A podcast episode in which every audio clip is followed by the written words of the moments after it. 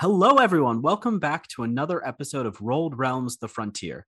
I'm your Dungeon Master, Piper, and as always, I'm joined by Blaze Barnsdale, Mordai Valfierno, Talon, and Roslyn Fairchild, our Ellison agents. Previously on Rolled Realms, the agents received an invitation to the Blood Moon Ball, an annual event where an old money werewolf family, the Bennetts, celebrate their family's history with the city of Bastion. Attending the event were all sorts of big names in Bastions, but with an inclement sandstorm on its way, most ended up leaving before dinner, leaving only the Bennett family, the head of the militia, a golden actress, and the Ellison agents behind for the meal and the murder.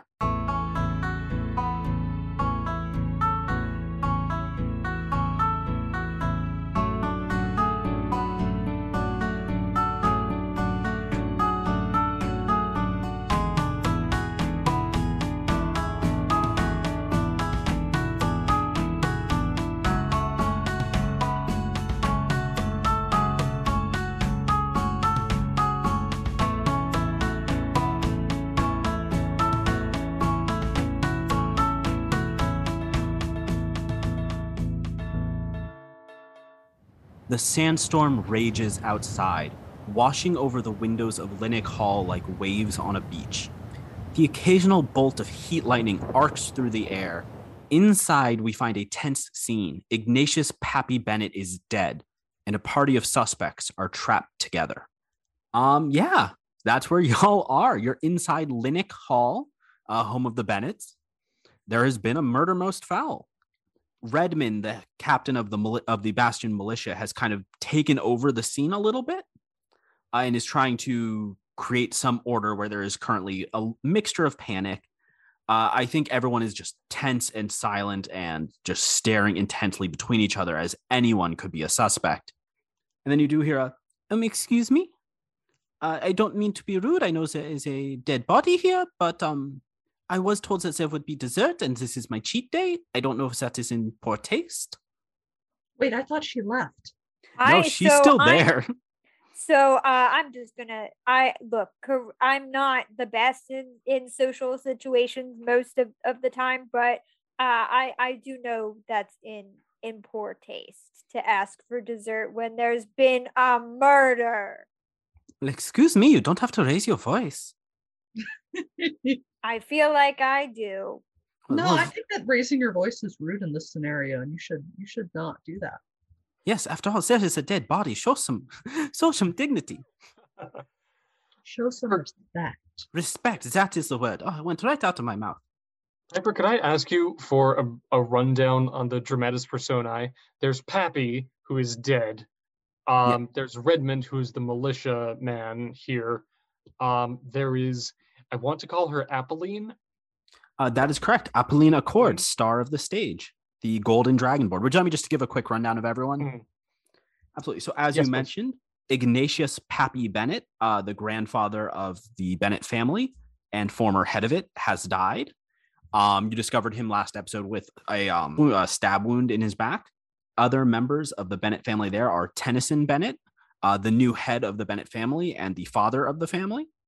You have Augustus Bennett, the oldest son, Ezekiel Bennett, the middle son, whose name is Jackal, Ezekiel's husband, Sylvester, who is a human man who married into the family.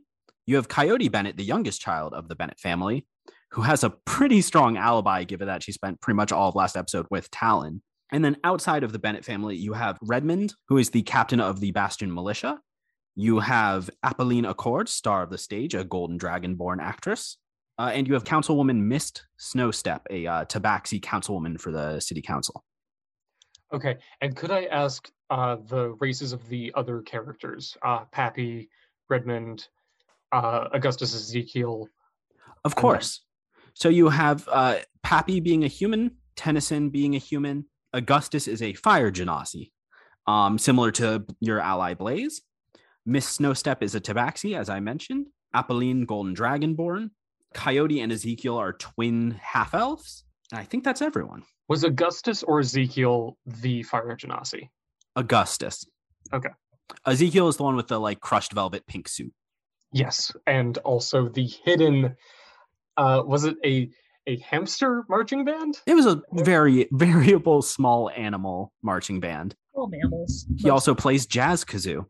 He is, by the way, my hero. And to go over the facts of the murder so far from my notes of last time, Pappy was murdered before dinner began in the library. Yes? The best you know is it was around the start of dinner. It's a little unclear if it was before or after. Okay. The exact time, like y'all wouldn't know the exact time to a dot.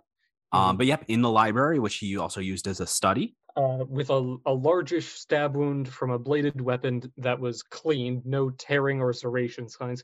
And in his pockets, we found a brooch with a fang symbol, an empty envelope indicating a missing document, some dice, and a pocket taxidermy kit. That's correct. Yeah, that is what you found on the body so far. Great. Time to hunt the murderers. All righty. You are all in the dining room where you had dinner. Everyone is seated in various states of disarray. Family members are clearly mourning. They're very upset. Redmond, as I mentioned earlier, is trying to take control of the situation. He had mentioned previously that I think specifically you, Talon, he trusted because you had a very solid alibi. Mm-hmm. The captain stands up and looks around the room and says, I'm going to say what I think we're all thinking. Someone in this room committed a murder, and it could have been any one of you. He begins to kind of pace around and goes, I'll need to interview each suspect to establish means and motive before we can make any proper case against someone. You can tell he's kind of eyeing the Bennett family more than others. And Tennyson, the father, stands up and just goes, well, hold on now. Pardon me, Captain, but well, you're in this house too, aren't you? You could be just as guilty as the rest of us. The two of them begin to get into a little bit of a heated debate about it off to the other side of the room. What are y'all doing? What are the four of you doing as you sit in this room? Oh, God, I don't even know what I would be doing. I think Roslyn is going to help Adelaide look for dessert. Adelaide is one of the people who left. Wait, then who's the one who just said that she wanted dessert? That was Apolline, the actress. I thought she had a different accent. No, she had a French accent. That was supposed to be French? Because Roslyn would do that for Adelaide, but not for Apolline, who she has not talked to yet, I believe. No, I don't believe you have. Yeah, so never mind. Yeah, in that case, I think Roslyn is probably hanging around near the Bennett family to, like, hear what's going on with the accusations and, like, giving everyone suspicious looks. I'm giving everyone suspicious looks? I love it. Everyone. Roslyn makes sure she makes direct eye contact with each person to give them a suspicious look, including her own Ellison agents.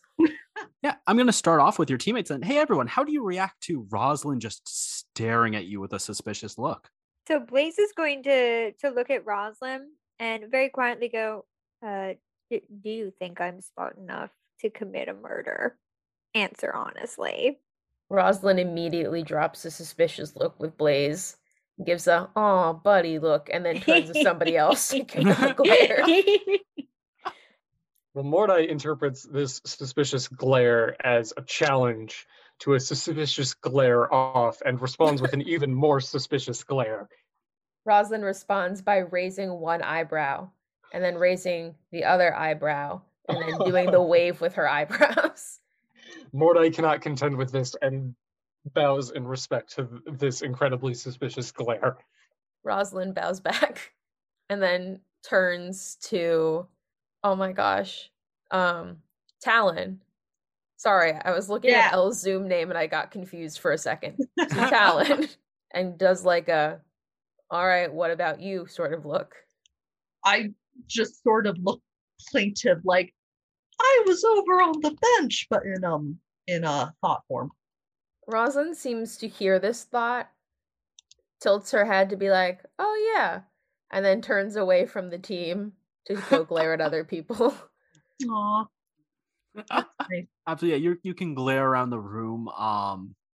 You see a variety of things. As I mentioned earlier, you see Tennyson and the captain of the militia, Redmond, really just kind of going back and forth and gesturing. You can't quite make out what they're saying, but it seems to be a lot of like Well, you're just as suspicious as I am. Well, you're just as suspicious as I am. In that way where they're both basically just saying the same thing in a circle over and over again, getting increasingly heated. Man, now I'm sad that I'm not playing a bard for once. You can always multi-class. Just gonna sprinkle that in there. That's true. But if I were a bard right now, I'd be going, don't be suspicious. No, don't be suspicious. Well, maybe Ezekiel can step in for you then, as he is a trained jazz kazooist. Oh my gosh, please. Play a little trill on the jazz kazoo. Amazing. But speaking of Ezekiel, the jazz kazooist, you see him crying into Sylvester's arms, who is clearly like trying to comfort his husband, but is also appears to be a little bit shaken by the events of things. Who am I missing? Full response. Sorry? Augustus. Oh, yes. Augustus, you can't read, just with a glare, Roslyn, you can't read what Augustus is thinking. He's kind of sitting away from everyone, arms crossed, seemingly deep in thought. Apolline is kind of trying to wave down one of the waiters, the caterers, but like in that subtle way where she already asked about dessert, so she doesn't want to make a big deal of it, but still knows what she wants. And Miss Snowstep is, I think you see that she's like, reading a little book, like trying to calm herself down. Oh. Mordai would like to approach Augustus. You approach Augustus, and he gives you that little like nod of he acknowledges that you're there, but he doesn't really engage with you at all. Mordai produces a flask from inside his jacket and offers some to Augustus. You see a friendly gesture. Absolutely, you see his eyes kind of go from looking kind of down at the table to just very slowly looking side-eyed at you, and he reaches out his hand to take it. Perfect. He takes and just goes, well, I guess if there's a time to drink, it's this. I know. It's a terrible thing, isn't it? It is. Pappy was a good man. He was family. Even if it didn't always feel that way, it's true. Family can be a difficult thing. He kind of does that. He laughs and chokes on a little bit of the alcohol he just sipped. What are you serving him, by the way? Whiskey. Yeah, it's just whiskey. Nice. Just whiskey. Yeah, he chokes on it just a little bit as he laughs and just goes, yeah, you said it. It's hard being the odd one out sometimes, but. How do you mean? I mean, not to be rude, but you are all werewolves. How does one become the odd one out in a family like that? Well, we're not always in werewolf form, obviously. Tonight is the big night, but I mean, I'm a fire genasi, and there ain't much of us out in the frontier.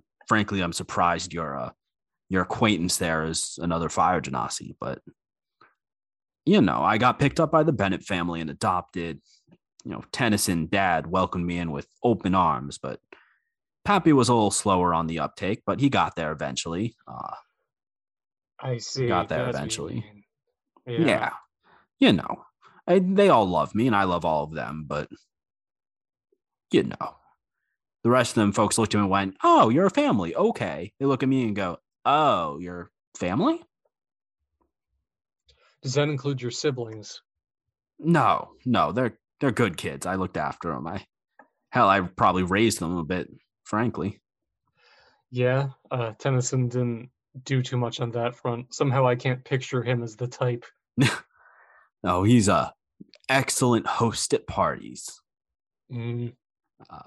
Always wanted to further his image. He was, frankly, grooming himself to take over the family once Pappy left. Grooming himself to do it. So Pappy wasn't really taking an active interest in that idea. I think Pappy probably knew that it would happen one day. I mean, to be frank, the last few years, Pappy showed more and more signs that he was going to pass the baton, but not all of us wanted it to be dear old Dad. No? Did you have someone else in mind? I think we all had other folks on the mind, but, you know, normally this only happens at the death of a head of the family. Retirement's a little more rare. How, Piper, this is a question for you, not for Augustus. Thank you. How old does Tennyson look? Tennyson looks like he's kind of in his late 40s. Okay. And how old was Pappy? Who was also a human, correct? Pappy was also human. He was an old, old man. And that is what I have written down on his character card here. I think you would put him at like in that like 70 to 80 human range. Gotcha. Yeah, well, I mean, with Tennyson approaching middle age and Pappy getting older and older, I can see that the family might have been itching for someone else to take charge. Yeah, I think, look, this is, he kind of looks around the table. Y'all are at like the far end of the room on the opposite side from where most of the commotion is happening right now. He leans in close to you and just goes, listen, between you and me, Dad is, as he said in his speech, committed to the old ways, to upholding our family's legacy. Things are changing out here, and I don't see how another 20, 30 years of status quo is going to help this family and help these people. And I tend to think a little more forward than that. I lean in closer, matching Augustus's secrecy. You're talking about the old ways. What are the new ways? What's changing that you think he isn't responding to? I mean, Bastion isn't the only place in this world anymore. People are spreading out there, taking chances. We're just sitting on our money and occasionally throwing a party with the city, celebrating how we founded it together. I don't know. We could be doing good work. And I think we are failing the people of Bastion and the people of the Frontier by just accepting things as they are. That Mr. Vanson, who was here earlier, he is stretching out into the desert and making meaningful change. And if we don't make meaningful change, we're going to get left in the dust. And that's what you're scared of with Tennyson. That's right. Mm. I gesture for him to give me my flask back so I can take a sip of my own whiskey. He hands it back to you, and it is significantly more empty than when you handed it over. That's fine. I take a small sip, and I'm going to let my familiar, Spindle, crawl down from my jacket pocket onto the floor and scurry within earshot, but hopefully staying out of visual range of Redmond and Tennyson. Absolutely, yeah. So Spindle, like, very subtly goes down the kind of the inside of your jacket, down the back of your slacks. And scurries away underneath the table towards that end of the room. As Spindle is moving across the room, Goblin, what are you up to?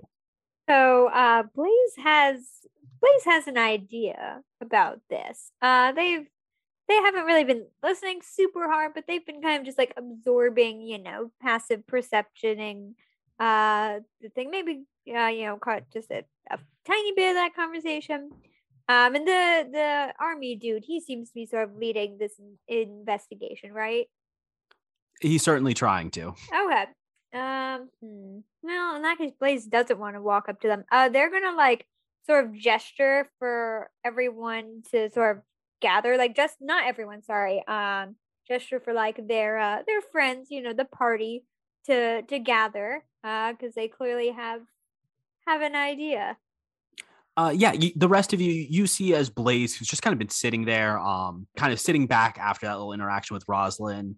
Y'all do your own things, and then you see Blaze kind of, I guess, Blaze, how are you trying to signal them? Are you being subtle about it, or are you just... yeah, I think Blaze would try to be subtle about it.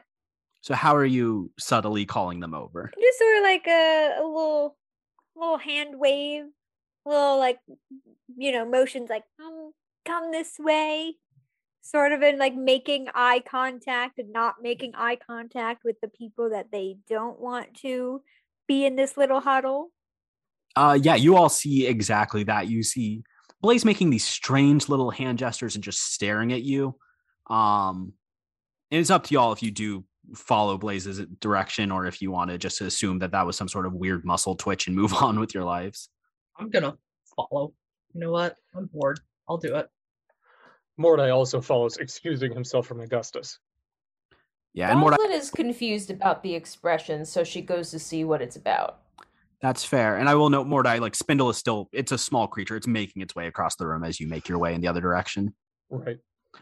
So, Goblin, what is Blaze's idea? What do you say? So Blaze speaks in a very quiet, hushed tone and goes, you remember the railroad down? And I had a suggestion that everyone kind of unanimously stomped on.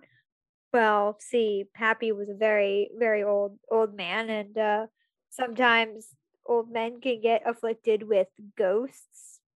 And so my thought is, what if it's ghosts this time? I know last time it wasn't, but what if this time it was ghosts? Blaze, I'm going to fucking hit you. I swear to God. Talon turns and just walks out. Just leaves. I should know Blaze is being 100% serious. I 100% believe that about Blaze. Yeah.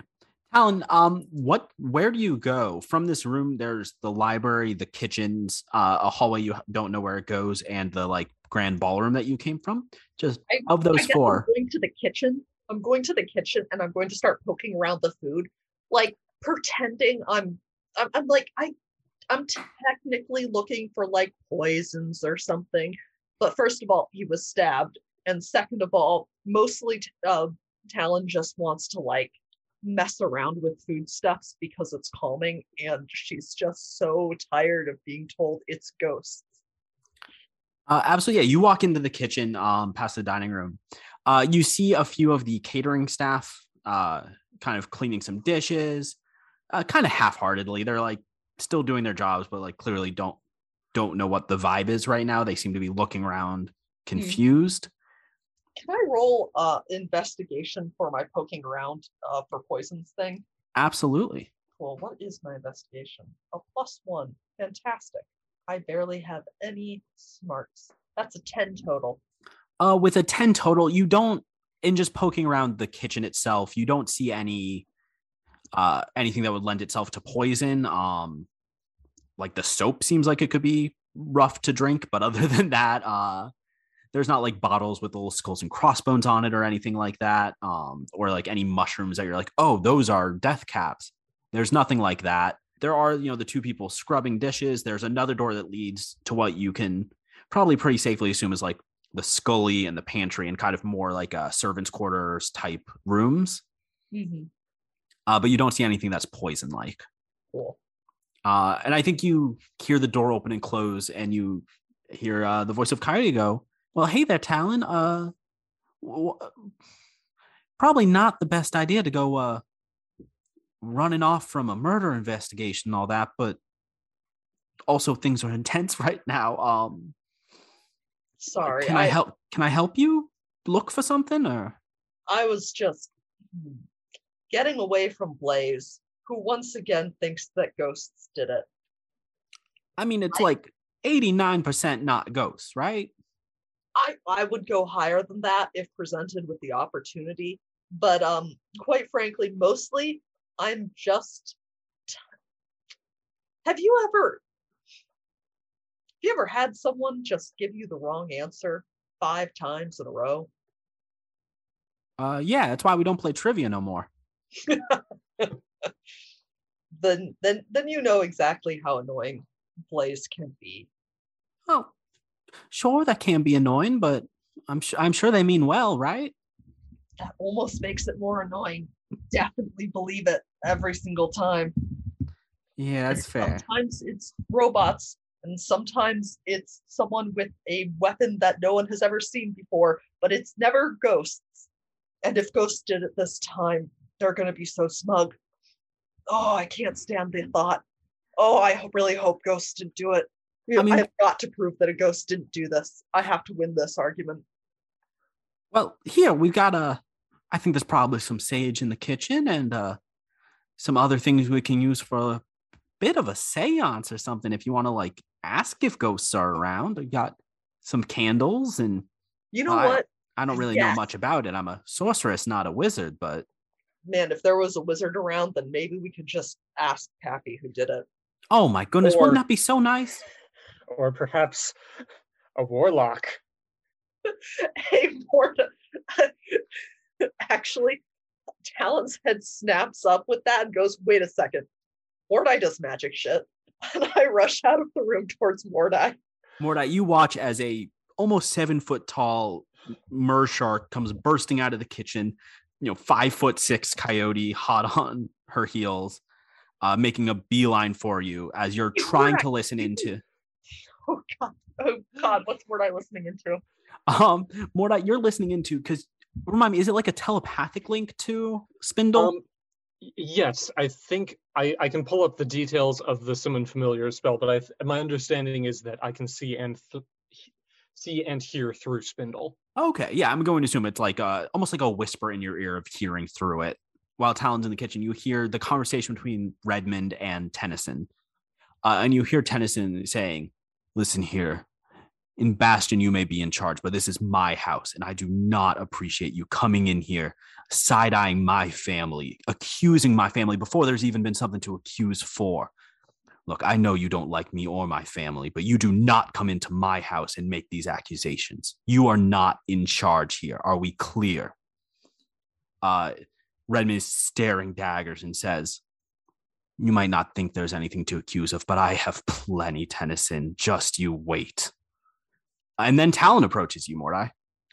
Mordai, despite Talon being a friend, is slightly taken aback by the sight of a giant merperson charging him and steps back a few paces. Mordai, you do magic shit. I do that, yes. Can you, talk to the dead? Can you ask Pappy who the fuck did this?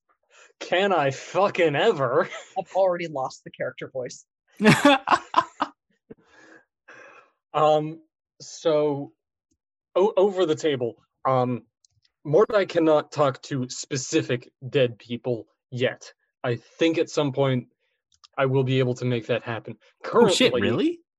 I think there's a spell that does that, speak with dead. I don't know if it's a warlock spell, but what I do have is summon undead. So what I can do, and I think this is pretty solid, is we can get a seance together. We'll summon a ghost. I'll try and make it look kind of Pappy-esque. And then I'll throw my voice and have him start saying, "This was not my desire. Confess now or I shall haunt you for eternity." And try and scare the killer into confessing. Oh, damn. Do you relay that information to Talon and Coyote? Yes, I do. Fuck yes. Absolutely. Wait 1 second. I can do it in character voice. Fuck yes. Absolutely. Wait, can you... God. Unfortunately, I don't have any examples of Kepler being excited, so I don't have an excited voice. Oh no, I found the one flaw in this plan. That's fine. I'm sure you'll sort it out. Thanks. I mean, that sure sounds like a great plan there, Mordai, but I mean, do you even know what Pappy sounded like? Did you ever talk to him? That's a good question. Did I ever talk to him? I don't believe you were part of the group that talked with Pappy. Damn. Okay.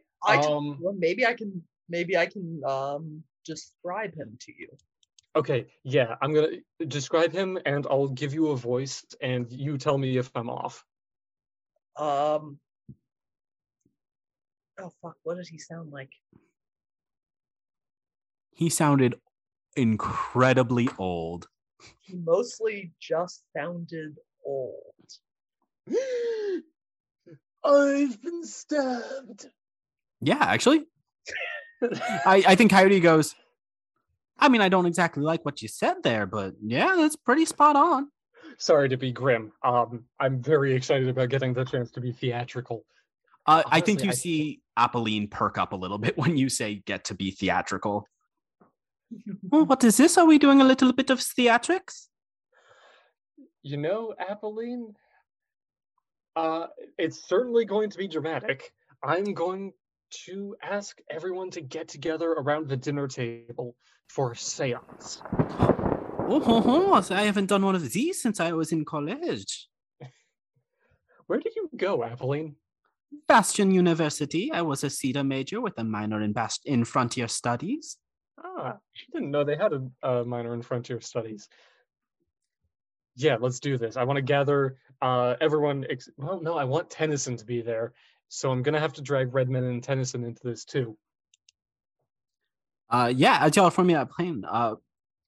Roslyn, how did you react to Blaze's comment? Because right now I think you and Blaze are the ones who are still together on that side of the table. Blaze. Ghosts, huh? Yeah, you, no offense, but you're sounding a little bit like my my mother right now with the name. Anyways. Did I hear you mention phantasmal spectrums? And Ezekiel like slides over. Oh, no. His face is red and puffy from crying, but it seems like he's like clinging to this idea of something of like distraction. You know? So I had the idea that it may have been a ghost that killed Grandpappy. You think a ghost killed my Grandpappy? Oh, I mean, it's possible. How would a ghost even hold a sword? Oh, this mystery is just getting deeper. There's only one person who can solve it, isn't there? Obviously, that person is me. Oh, I sort of meant me. I'll have you know I minored in spectral studies at Bastion University. What did they have, Bastion University? Well, I've met ghosts before, so I think I'm pretty qualified. Gasp! And I say gasp again. Sylvester, dear, did you hear that? They've met a ghost before. Sylvester just goes, I guess it's possible. We don't really know where the soul goes after it leaves the body, but I'm sorry, shit. Just a real sword is what killed that man. Or dagger or bladed. I don't want to mislead the investigation, but as silly as it is, I think my husband's right. How could a ghost even hold a sword? Well, ghosts can historically, knock things around the room. Obviously, they just knocked the sword in a targeted direction and made sort of a ranged attack. Or consider... perhaps someone else was holding it and there was just, I don't know, a Pied Piper of sorts leading Pappy to his doom. You think someone could do that? Just control someone else? It'll take some powerful magics. I mean, have you heard the tales of Piper? They're quite famous for their power. Yes, Rachel, I love you. I mean, technically, Piper did kill this man. Yeah. Oh, yeah, no. Piper is responsible 100%. You've solved my mystery. It was me the whole time. Yes! Woohoo! Well, that ends this arc early. I guess we'll do another Bastion Days. Yep. Yeah. But I think Ezekiel just goes, that would take some powerful magic indeed. And, well, I'm quite the music aficionado, and I don't think I could lead anyone to murder. It's a mystery it is. But I think Roslyn and Blaze, the four of y'all, you with Ezekiel and his husband Sylvester, all turn as you hear Mordai make the announcement that he wants to hold a seance. And Mordai, what does that announcement sound like? You're surrounded by stressed out people, fighting, sobbing, mourning. How do you announce you want to hold a fun little seance? I raise a glass and tap it. With a piece of silverware, going and say, "Excuse me, my friends, my good people. There's really only one way. Friends, Bastionites, countrymen, lend me your ears. You won't be having my ears. Oh no, they look too pretty on you. I would never.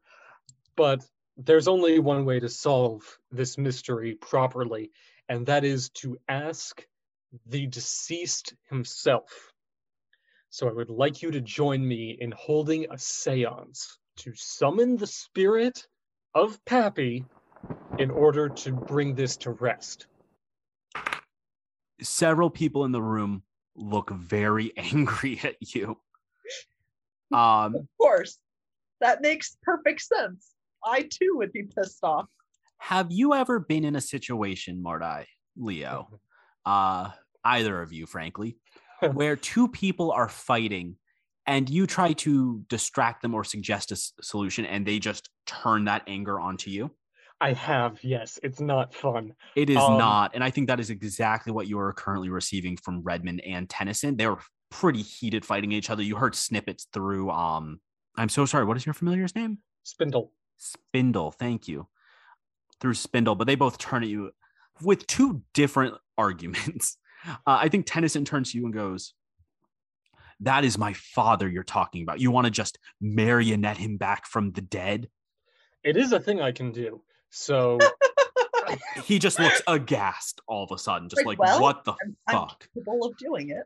I mean, I don't know if you remember this, but there was this thing that happened in living memory, I might add, where the dead swarmed the land. So bringing people's souls, that's a thing. People, I don't know why everyone's so mad at Blaze here. Like, ghosts, that's a thing. I can just do that and ask him. So I don't understand your anger. Mordai, I know it's a thing. It is not the question of if you can, it's if you should, and or whether or not you should respect that the dead should lie. I think when one must consider the survival of the living, when one must consider that there is a murderer on the loose who may strike again and kill any one of us, yourself included, I must add, that drastic measures must be taken. Mm. Up to and including digging seances, rape robbing a soul. Well, that's a little ruder than I would put. Character, do not say that. That would be fucking buck wild to say out loud to these people. I would start a fight in that dining room, probably. Yes, it would. But I mentioned that Redmond had a different argument. He seems to be much more of a by the books type guy, and he instead is kind of spluttering out like a seance. We haven't talked with everybody. We haven't done interviews. We still need to seal it off. I've been trying to reach back up, but it's not coming yet. We need to have an orderly process to this. You want to talk to ghosts?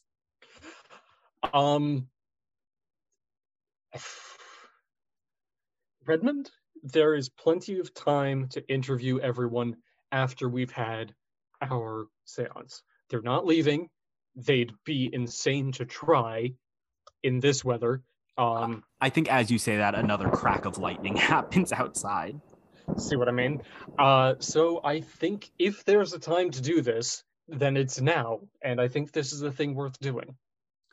Fine. If you think it'll help, fine. But after that, I get to question these suspects. Yeah, fair enough. All right, yeah. Folks gather around with variable degrees of willingness around the table. And I think Coyote goes, well, all right, Mordai, this is, how do we do a seance? All right, everyone join hands. Yeah, y'all join hands. I think almost everyone does. Redmond actually gets up and moves around the table, so he is not holding hands with Tennyson. Wow, that's a strong feeling of animosity. Say, all right, we've joined hands together. Picture Pappy in your minds. And I will say the incantation to summon him before us. My darling, what is Pappy wearing in my mind? Just whatever you last saw him in. Blood? What did we last see him wearing? No, and picture him as he was in life. I did not know him very well. I saw him once in the room. Oh, did you not see Pappy? Well, just do your best. Use your imagination. I know you have such a vivid imagination, Apolline. I trust you. Oh, okay. Let me think. No, that is not well fitting for him. Okay, I have it. It's a nice, a nice tuxedo. Perfect, brilliant. And then Mordai closes his eyes and begins to mutter the incantation. And what I would like to have happen is that I'm going to cast Summon Undead, and I would like it to take the form of a ghostly undead, which is one of the options, and I would like it to appear under the table and then rise up through the table.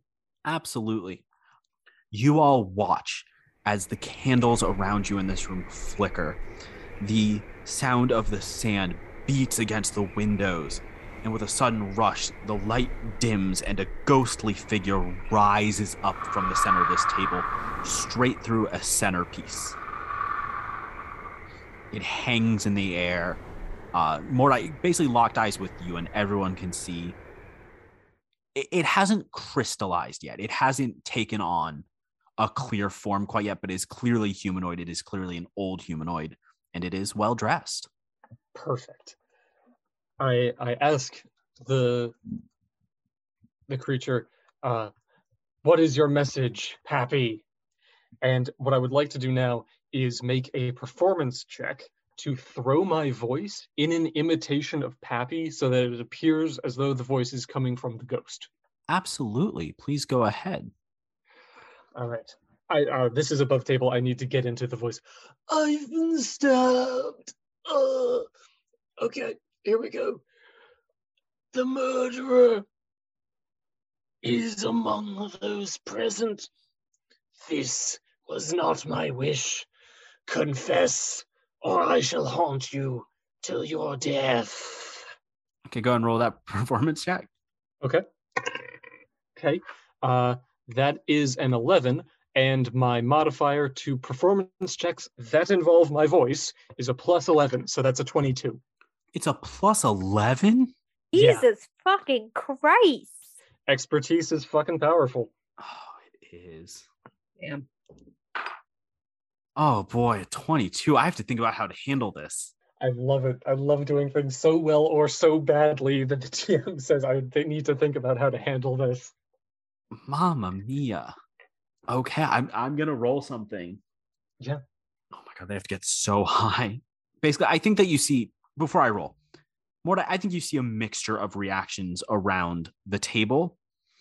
I think you see several people shocked just at the sight of this. I think obviously a ghostly figure rising from the table is going to be shocking for anyone, especially given that history that you just mentioned. So most people seem a bit perturbed. And after that moment of initial shock wears off, you can tell people are kind of staring at this, trying to figure out how to react. Well, son of a bitch. No, that's not good for you. Oh, no. Oh, no. Mist Snowstep, who just rolled a nat 20. Oh, no. Which was the only roll that could... Oh, my God. I'm sorry. I understand. That was just such a weird moment of both being sad that that happened and also... What are the... Anyway. Miss Snowstep claps her book shut, looks at the ghostly figure, and says, well, we'll have to verify, won't we? Tell me, Mr. Bennett, what were we discussing earlier tonight? Oh, fuck me. Does Mr. Bennett say this? Does Pappy say, oh, fuck me? No, but Mordai thinks it very loudly. The specter, would Mordai have any idea? You could guess, but I don't think with that at 20, I don't think realistically you would have any idea, having not interacted with her or Pappy. Wait, here's a thought. Here's a thought from me, Goblin Wife. You're like, oh, I don't want to reveal that information to everyone because it was a conversation done in private. Perhaps that could be a route. That's not the worst idea. My other idea was to just ignore the question and try and scare her. That could work. That's riskier. Both options are very risky. They are, yeah. I'm low on alternatives, though. The specter is going to turn to Snowstep. Do I know her name? Wait, hold on. Blaze could also just cause a distraction and just like set something on fire. I don't want to start a fire right now. I appreciate the offer. Maybe in a minute if this goes very badly. We didn't start the fire. It was Blaze right there. We saw them do it. It's me. I started the fire. But Mordai, I think that... Wait, sorry, you asked me something, and then I got distracted by the fire conversation. I know her name is Snowstep. Do I know a first name? I think so. I mean, you know people in the city. Like, you're you, I think, with your criminal background, with your penchant for avoiding the law, for being a member of Bastion Society, and for doing a lot of stuff with like legal workarounds, would recognize a councilwoman by her full name. She is Councilwoman Mist Snowstep. Mist. Okay, you did say that before, but I thought you were saying Miss, just as a title or a way of addressing. I can see where that confusion would lie. Mm. The specter turns to her, locks eyes, and says, "Mist Snows." So let me get back to the voice. "Stand, Mist Snowstep. You turn on me. You deny my message. You betray the Bennett family after all we have done." "I'm not the one who betrayed anyone." "You're definitely missing so much." She stands up and goes, "This specter..." Nope, I lost her voice. She stands up and goes, "This specter is a fake. The real Pappy would know exactly what we talked about. We've been talking about it for months." She stood up and broke the circle? Yes. Okay, the specter... I would like the specter to fade. Oh, okay, yeah, absolutely. Yeah, the specter just dissolves into the air and wisps, with a haunting, "Avenge me," as it goes. Absolutely. It goes, and it does that thing where it like almost like a candle flame like wisps up until just the eyes are left, and then those disappear as well. Perfect. Mordai's like, "The circle was broken. Pappy's message is gone. What do you mean that wasn't him? I conjured his spirit as best as I could. We were all picturing him. It spoke in his voice. What were you talking about for the past month that it didn't know?" "Look, Mord, I believe that you summoned a ghost or specter form, but that was not Pappy. Trust me, Pappy felt... I picked something that Pappy would feel..." What voice is this? "I picked something that Pappy would feel most strongly about." "Well, you're going to have to tell us what it was. Why should we believe you and not the ghost?" She pinches her nose between her fingers and goes, "All right. Since Tennyson, you seem to be aligned with Pappy's vision. I think I know your answer," but she opens her book again, turns around, and slides on the table. "Linnock Hall, where we are all sitting now, sits on top of one of the most valuable resource deposits this side of the Star Reach Mountains that we've discovered so far. I have been begging Pappy for months to let us go down and access those resources, even if it means his family might have to move Linnock Hall. It would mean the world for the Bastion, for the railroad company to be able to expand more with those resources. But he was set in the old ways, and damn it, Tennyson, I think you're the same way, aren't you?" What is Tennyson's expression like in response to that? Tennyson's eyes narrow as she reveals that she's basically been trying to buy Linnock Hall from Pappy for the resources underneath it. He seems angry. He goes, "Councilwoman Snowstep, you're right that I would not sell Linnock Hall. It is my family's home. It's where I grew up. It is where my Pappy grew up.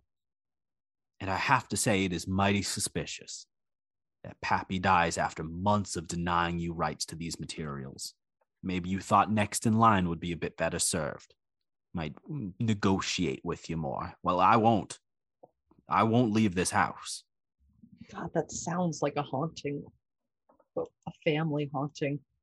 Does anyone else get like huge haunting vibes off of that? I don't know what you're referencing. I won't leave this house. It just feels like... okay. I can hear that. All right. Well, the seance wasn't a total bust. We got one potential motive out of it. Absolutely. And Redmond walks over to you and goes, "I told you that wouldn't work. And here we are. It's time for Redmond to shine." I say to him, "Au contraire. That gave us quite a lot, don't you think? They wouldn't have been so forthcoming with that information."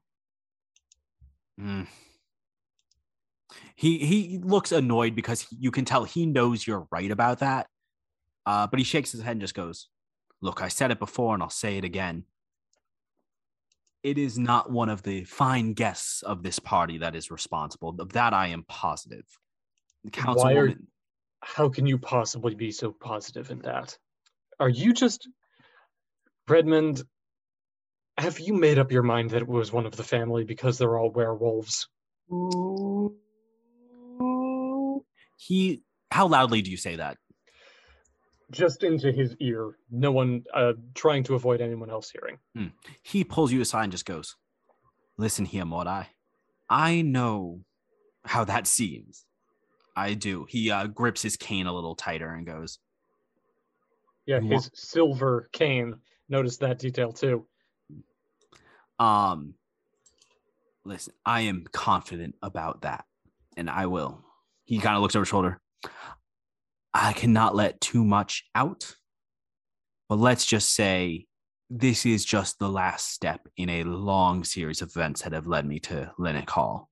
Well, if we're going to solve this, and I mean really solve this once and for all, you're going to have to loop my friends in and I in on what you're talking about, because I get that you're the head of the militia, but we are agents of the most prestigious investigation firm in this city and in the frontier. We're not amateurs here. We know how to run our jobs. All right, Mordai. Tell you what, if you can prove that none of you are involved, I will share all the details I have, but let me just tell you this, because frankly, this does not excuse anyone, but you read the news, Mordai? As much as I can. Then you've heard what's been happening around Bastion, right? The Bastion Slasher rips people to shreds and their organs disappear. Now, if that doesn't sound like a vicious animal attack, then I don't know what does, except it is more targeted. The bodies are hidden. The bodies are moved. Animals don't do that. But what if they were? All the strength and claws and teeth of an animal in the intelligence of a person. What do those two things add up to for you? Like half the races in D&D. Also, Blaze knows exactly. Hold on, where is Blaze at this? Because me, Goblin, knows exactly what he's fucking talking about. I think. Yeah, go ahead. Blaze, I think you're by the table. Go ahead and roll an perception check to see if you can hear from where you are, because it has been established that. That's right. Fucking organ sales. That's fucking. Yeah, sorry. I screamed because I dropped my microphone while I was getting my dice box. Put me out there so that way you can still do the dramatic reveal. But that is going to be a 15. I think with a 15, you catch bits and pieces of this conversation, but you definitely hear the phrase Bastion Slasher, which would be the keyword for you. Excellent. Cool. So Blaze is going to just be standing over there, sweating a little bit. You're not going to say anything? Not yet. Oh my God. All right. Well, here's the thing. Blaze doesn't want to get in trouble because, one, they were stealing when this happened. So they're taking the time to figure out a reasonable explanation that did not involve working for a criminal and then stealing stuff. You know, Goblin. In front of an investigating man. Goblin, you're also an investigating person. Like, you can just say you were on a job. Oh. That's a good point. Well, Blaze is going to take some time to figure that out. Absolutely. They're dumb. Mordai, Redmond looks to you and just says, "So think that over. I'm going to go interrogate some suspects."